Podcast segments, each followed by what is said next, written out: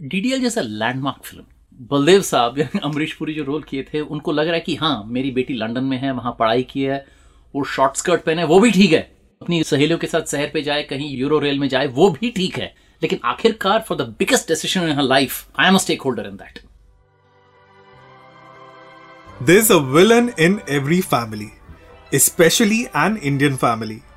या हर घर में कोई एक ऐसा चाचा मामा सास ननद बुआ या भाभी तो ज़रूर होता है who we all love to hate forget even these रिश्तेदार अगर बात आए अपनी मर्ज़ी के करियर या शादी की तो आज भी काफ़ी इंडियंस के लिए उनके मम्मी या पापा ही उनकी लाइफ के सबसे बड़े विलन बन जाते हैं। No wonder D D L J is the most iconic film uh country has produce till date because for us Indians it's not just about loving your family but hating them too क्योंकि जहाँ है खुशी वहीं है गम और ये कहानी है हर घर की। On this note let's welcome the national award winning author Balaji Vithal जिनकी latest book pure evil the bad man of Bollywood publish by Harper Collins सुनाती है कहानी बॉलीवुड विलन्स की। Red FM and HarperCollins presents अरे ओ सांबा कितना इनाम रखे है सरकार हम पर? मैं हूँ villain. Welcome Balaji to the most sanskari and parivarik episode of our podcast मैं हूँ villain. Thank you Mohit and thank you Red FM परिवार हम साथ साथ हैं। हम साथ साथ हैं। Balaji let's dive right in ये घरेलू वैरायटी के विलन्स इंडियन सिनेमा में आखिर आए कहाँ से? 1930s और 1940s में जो फ़िल्में बनती थीं उसमें विलन कौन था? This films are all based on mythological stories Ramayana Mahabharata के ऊपर आधारित थे तो विलन कौन था रावण था लेकिन from early forties we started getting to socials film that is modern film based on contemporary society उसको सोशियल्स कहते थे तो उसमें विलन्स कहाँ थे रावण तो नहीं हो सकता ना दुर्योधन तो नहीं हो सकता ना सो so, अब विलन घर घर में बसने लगे क्योंकि कहानी की पटकथा जहाँ पे आधारित है, वो घर है। अगर युद्ध मैदान हो then it will be an adversary लेकिन कहानी जब घर पर आधारित हो विलन भी वहीं के होंगे। So that's the genesis of this घर घर की कहानी के घरेलू विलन्स अगर आप देखें तो उस टाइम के अराउंड इंडिया में joint families use to be the norm और फिर आई न्यूक्लियर फैमिलीज़ एंड जनरली हम इन फिल्म्स में भी यही देखते थे the evil character comes and breaks up the family do you think somewhere this coming of these uh, family villains, the घरेलू villains, also coincided with the social change? देखिए ये नेचुरल है घर का एक भाई जो सबसे ज़्यादा कमाता है और उसके तीन चार और भाई होते हैं एक शायद पढ़ाई कर रहे हैं एक शायद कॉलेज में है एक शायद अभी नौकरी ढूंढ रहा है एक शायद निकम्मा है जो काम नहीं कर रहा है एक थोड़ा बहुत करता है एक बहन होती है जिसकी शादी कराने लायक एज होती है एक बहन है जो पढ़ाई करना चाहती है अब सबसे बड़ी बहू जो है सोचे कि मेरे पति सब कमाते हैं, ठीक है? बाबूजी का कुछ कुछ पेंशन आते रहता है, वो तो किस काम का है? लेकिन मेरे पति सब कमाते हैं, लेकिन और इन सबको खिलाना पड़ता है। अगर हम अकेले होते तो हम गाड़ी नहीं खरीद लेते, कभी हम दार्जिलिंग सैर करने जाते। तो उन सबसे हम वंचित हो रहे हैं। क्यों? Maybe the girl has come from a nucleus family अकेली बेटी थी। तो it is natural to feel कि भाई ये मिल बांट के कहाँ तक खाऊं मैं? Let them all pick up you know part of the burden of the family no भाई मेरे पति अकेले क्यों उठाए? So those question started getting asked and that's why the families broke up कि हर कोई अब जाके अपनी अपनी अपना ज़िंदगी बनाओ यार। अब कहाँ तक यहाँ इस इस छांव के नीचे रहोगे? धूप में जाओ देखो कितनी धूप है बाहर। Listening to you, why are they not sounding villains anymore? Because ये प्रैक्टिकल Okay. क्यों हमें चाहत नहीं होती है कि हमारा एक घर हो Absolutely, I could relate to what you are saying. Absolutely हमारा एक घर हो अलग से and which woman wouldn't want a kitchen of her own household of her own so अपनी जगह वो गलत नहीं है True, true. Balaji, you know, backstage you told me a very interesting anecdote about how The popular actress Bindu said yes to the iconic role of the Badi Bahu Neela in Do Raste.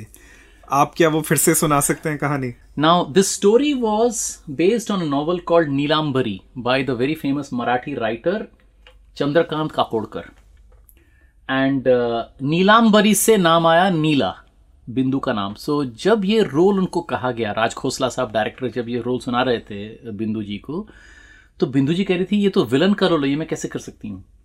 फिर राज खोसला साहब ने समझाया कि नहीं you are the lead character because it's based on the story called Neelambari और तुम्हारा नाम भी नीला है इसमें so you are in a way the lead character और राज खोसला साहब बिल्कुल ठीक कह रहे थे because she is the one who breaks up the house right अगर वो नहीं होती तो कहानी नहीं होती ना?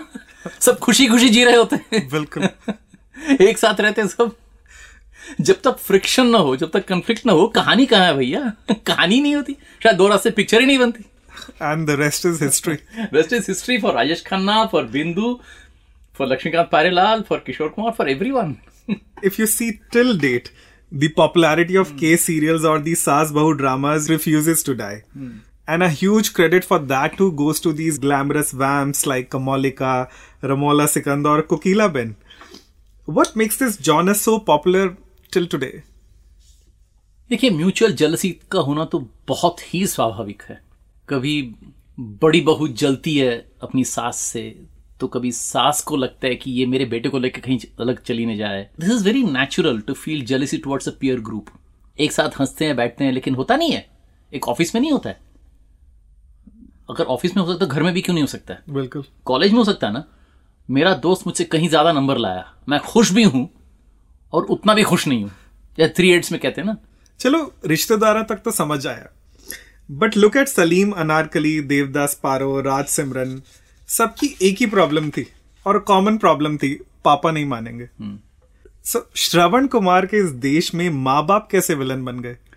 उत्पल दत्त का जो फ़ेमस डायलॉग हो ना गोलमाल में तुम उस लड़के से शादी नहीं करोगी जिसे तुम चाहती हो।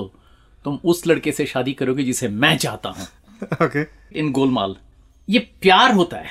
It is love and concern for their daughters that they say I will decide your destiny मेरे ऊपर छोड़ दो। यहाँ पे भी मैं कहूँ कि शायद वो अपनी जगह ठीक है। डीडीएल बहुत बाद में आया। केन सिंह साहब जो कहते हैं, नहीं, वो कौन है? वो गवैया, वो कौन है? वो शायर, उससे तुम क्या करोगी शादी? So it is maybe out of concern the concern which grows into an insensitivity and a refusal to listen to the other point of view. Maybe it's old guard to look at कि भाई financial stability हो, उसकी नौकरी पक्की हो, उसकी तरक्की होने की गुंजाइश हो। उसके पास गाड़ी हो उसके बाप का एक बंगला हो इवन बेटर उसका खुद का बंगला हो। All these material tags because we want to see our daughters you know in a financially well settled but शायद जमाना बदल गया। Maybe they want to go on the adventure trip they want to explore life who knows शायद हम उसे समझ नहीं पा रहे हैं। सो यहीं पे हो जाती है villainy it's not villainy it's about antagonism ideas के भी एंटागोनिस्टिक हो सकते हैं कि मैं जो सोच रहा हूँ वो ज़रूरी नहीं कि आप उससे सहमत हूँ। ओके और 25 साल का जो फ़र्क होता है एक जनरेशन का फ़र्क होता है। नज़रिया अलग बिल्कुल हो सकता है। बिल्कुल you know I think it's like a generational tug of war tug of war in this category of villains, what is it about Baldev Singh and DDLJ which makes him stand apart? DDL is a landmark film. Landmark because if you look at that time India was going to the I T revolution path काफ़ी सारे software engineers India से जा रहे थे US and also our economy had just opened up economy had opened up rupee had got devalued we are valuing exports and economy was flourishing and everything was happening those days but still somewhere the roots were the roots तो बलदेव साहब अमरीश पुरी जो role किए थे उनको लग रहा है कि हाँ मेरी बेटी लंडन में है वहाँ पढ़ाई की है वो शॉर्ट स्कर्ट पहने, वो भी ठीक है। अपनी सहेलियों के साथ शहर पे जाए, कहीं यूरो रेल में जाए, वो भी ठीक है। लेकिन आखिरकार for the biggest decision in life I am stakeholder in that मैं तय करूँगा। बाकी सब तुम कर लो। This is a big decision and I can't delegate it to you I can't let you take the decision alone so somewhere it's a transitional movie from traditional to modernity with a mix of both Okay. वो ये नहीं कहते कि बेटी तुम घूंघट निकाल के सलवार खमीज पहन के घर में बैठो। वो ये नहीं कहते हैं। नहीं कॉलेज जाओ पढ़ाई करो। दोस्तों के साथ जाओ घूमो फिरो। So he is modern to that extent नहीं तो लंडन लेके नहीं आता उसको जालंधर में बिठा के रखता वो बिल्कुल। So he is modern but somewhere he faith was you know I still got to hold the control so it's a very transitional movie so you to look at it from his point of view as well moving on from these Pyaar Ke Dushman variety of villain to प्यार करने वाले दुश्मन। Can you shed some light on this outsider in a relationship? What we popularly call pati patni or wo. See, um, in certain cases, it may just be an accident of the mind. कि मैं फिसल गया या फिसल गई I made a mistake and fell for some other person who's not my spouse. That's in films like Rustam or uh, ये रास्ते हैं प्यार के. Okay? Silsila. Silsila. I'll, I'll come to Silsila in a minute. So, what happens in that the person who's enticing the married person is the villain. Okay. For example, it was Rahman in uh, Ye Raaste Hain Pyar Ke who entices his friend's wife when his friend is not around. Same in Rustam. It was a weakness of movement for her, but for the guy, the, the husband's friend, it was a pre planned one. So he's the villain. But in certain other cases, it's a consensual relationship. Like in Achanak. Uh, Vinod Khanna's wife enters into a physical relationship with her husband's friend. पूरे होशो हवास में ठीक है और take the case of बिंदु इन दास्तां where she's romancing her uh, you know husband's friend दिन दहाड़े मतलब they are rampant and it gives them some sort of a thrill to be able to do that. Okay? Or take the case of rohini in qatl played by sarika. She takes advantage of her husband's blindness and carries on a physical affair with her husband's best friend. Somewhere it gives them a thrill. There the person who's doing that is the guilty person. So you're saying the intent matters. the intent matters. It may be a human slip, in which case the spouse is not to be blamed, the external person is the villain. But where the spouse, one of the married spouses, is a willing partner, like in दो अनजाने भाई पति train से गिर गया उसने कहा और तुमने मान भी लिया अरे डेड बॉडी तो ढूंढो यार जाके कहीं मिला कि नहीं क्रियाक्रम तो करो ऐसे नहीं कि कलकत्ते चले गए एक्ट्रेस बनने ठीक है the fact that that bit of information that your husband has fallen off the train suited her so well, she carried off to Calcutta to become a heroine out there. That is villainy. That is true black villainy. What that lady uh, Rekha Roy did in that movie, played by Rekha. So intent matters. So it is quite nuanced actually if you look at it. The presence of a third person in a marriage. If you look at Sarika and Griha Pravesh, initially she leads him on. You know, she wears those very, you know, neck plunging dresses to office and all that, and people are oogling at her so much that the boss has to move her to a secluded place. कि ऐसे तुम बैठोगे तो कोई काम नहीं करे सब तुमको देखते रहेंगे ऑफिस में बैठ के कोई काम नहीं करेगा he moves her into the cabin of this guy and there she winks at him she leads him on and he also becomes a partner out there. So who's guilty? Okay. Take the case of Pati Patni or Wo. That was a very special case. He is a liar. He has a special thrill of carrying on the dalliances with women. He's a very delightful sort of a comical villain. Sanjeev Kumar ने जो role किया था yeah. that poor girl, the secretary with whom he had an affair, उसको ऐसे बोल के फंसा कि my wife is terminally ill. So he whips up sympathy and she falls in love with him. And it's a tribute to the integrity of that other woman that she walks out on him, saying, You lied to me, I'm walking out of you. Is there an example of a female character being comical and mischievous while having an affair in Indian cinema? Good question. Uh, I can't think of the cuff, but I'm sure there has been. Very good question. No, I, I can't think of anything. कुछ याद है तो बताऊंगा Bilkul, bilkul. Balaji, I had one more question.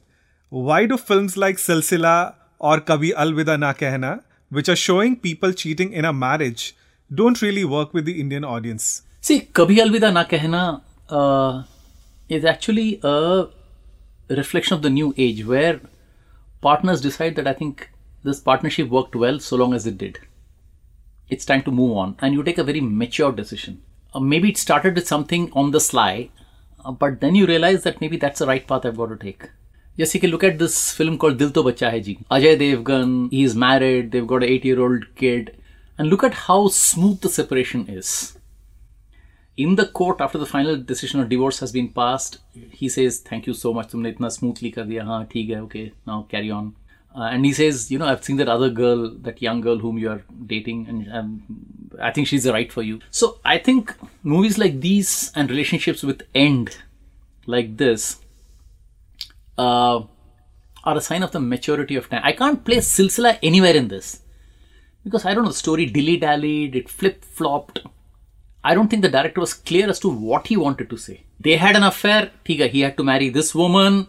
Later, she comes back into his life, and then they meet, and then he's undecided, and then there's a plane crash, and the end.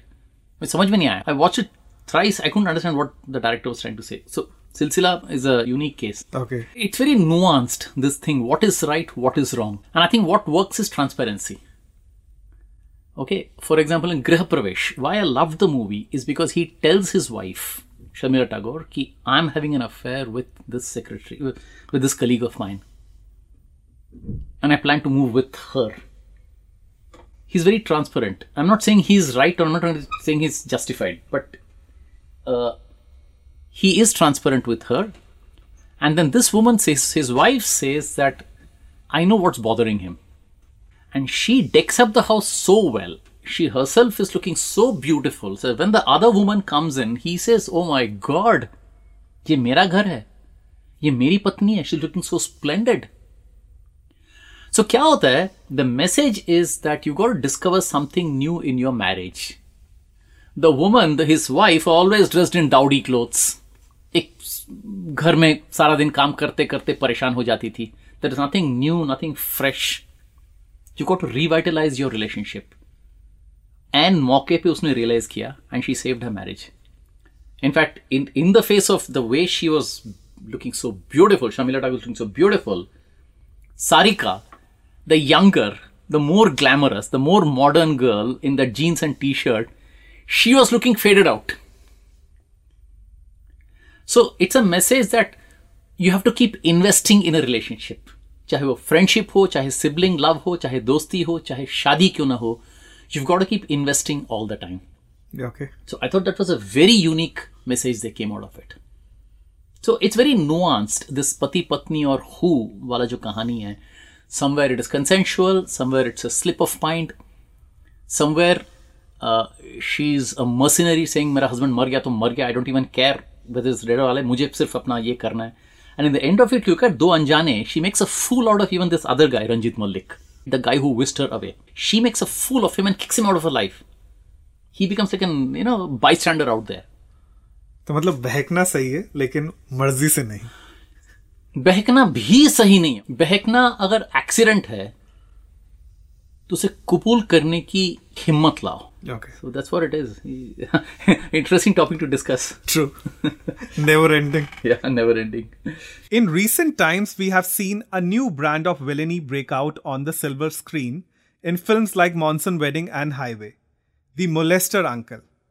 Again, is it a reflection of the changing times? Maybe these molestations have come out into the open, but how can we be sure that they never existed before that? I think it's more like we have the courage now to address it Yeah. rather than not existing back then. Because a lot of education is happening in schools for the kids, saying that no one should touch you. It's not right to be touched. If you don't feel comfortable, then it is not right. So that sort of education is being imparted, that sort of consciousness is being created. Those sorts of debates are, are sort of coming out into the open. That is why these cases are coming out. If look at Monsoon Wedding, the suspense has been captured so beautifully. You know, why does she feel so scared on seeing this guy? Because the trauma of what happened about 10 years back, she's still haunted by that. When she was 12, he used to molest her, take off her clothes.